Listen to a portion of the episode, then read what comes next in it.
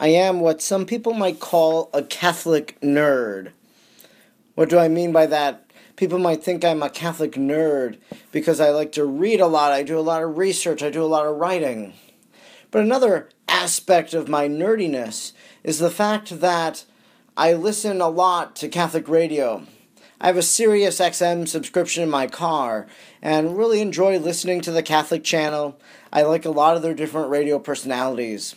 And on Tuesday before Ash Wednesday, on Fat Tuesday, what struck me as I was in my car quite a bit, traveling from place to place, listening to the different programs, I was struck by the fact that everybody was calling in. They were calling in to say, This is what I'm giving up for Lent. This is what I'm giving up for Lent. And I'll tell you, it was nice to hear what people were giving up. But at the same time, realizing what the gospel is for Ash Wednesday, I was like, why are we sharing this?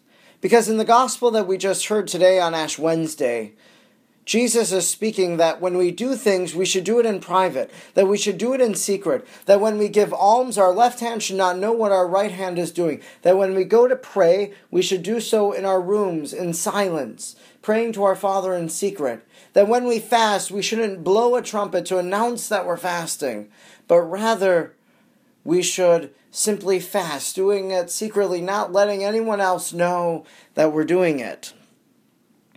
I think this is a great idea to make a little secret with God. That whatever it is that we're doing this Lent, we don't have to share it with everybody. We don't have to put it on Facebook. We don't have to tell everybody and their brother what we're doing. For example, when I want to go do some sort of charity at some homeless shelter or soup kitchen, I don't need to check in on Facebook to announce to the world that that's what I'm doing. Rather, I can do that in secret when I'm at work and it's a Friday in Lent, I don't have to complain about what I'm doing on Friday. That I have to abstain from meat, that I hate fish, that I have to eat cheese pizza or peanut butter and jelly. I don't have to complain. Rather, I can just do it silently, embracing what it is that the church has asked me to do to abstain from meat and to do it secretly.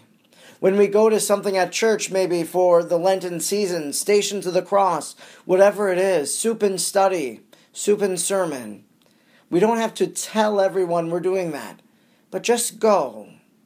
I think that's the great blessing of Lent. That what Jesus, as we begin every year, every Ash Wednesday with this gospel, Jesus is inviting us to make a little secret with God. And as we live these days of Lent, I hope that we'll do just that.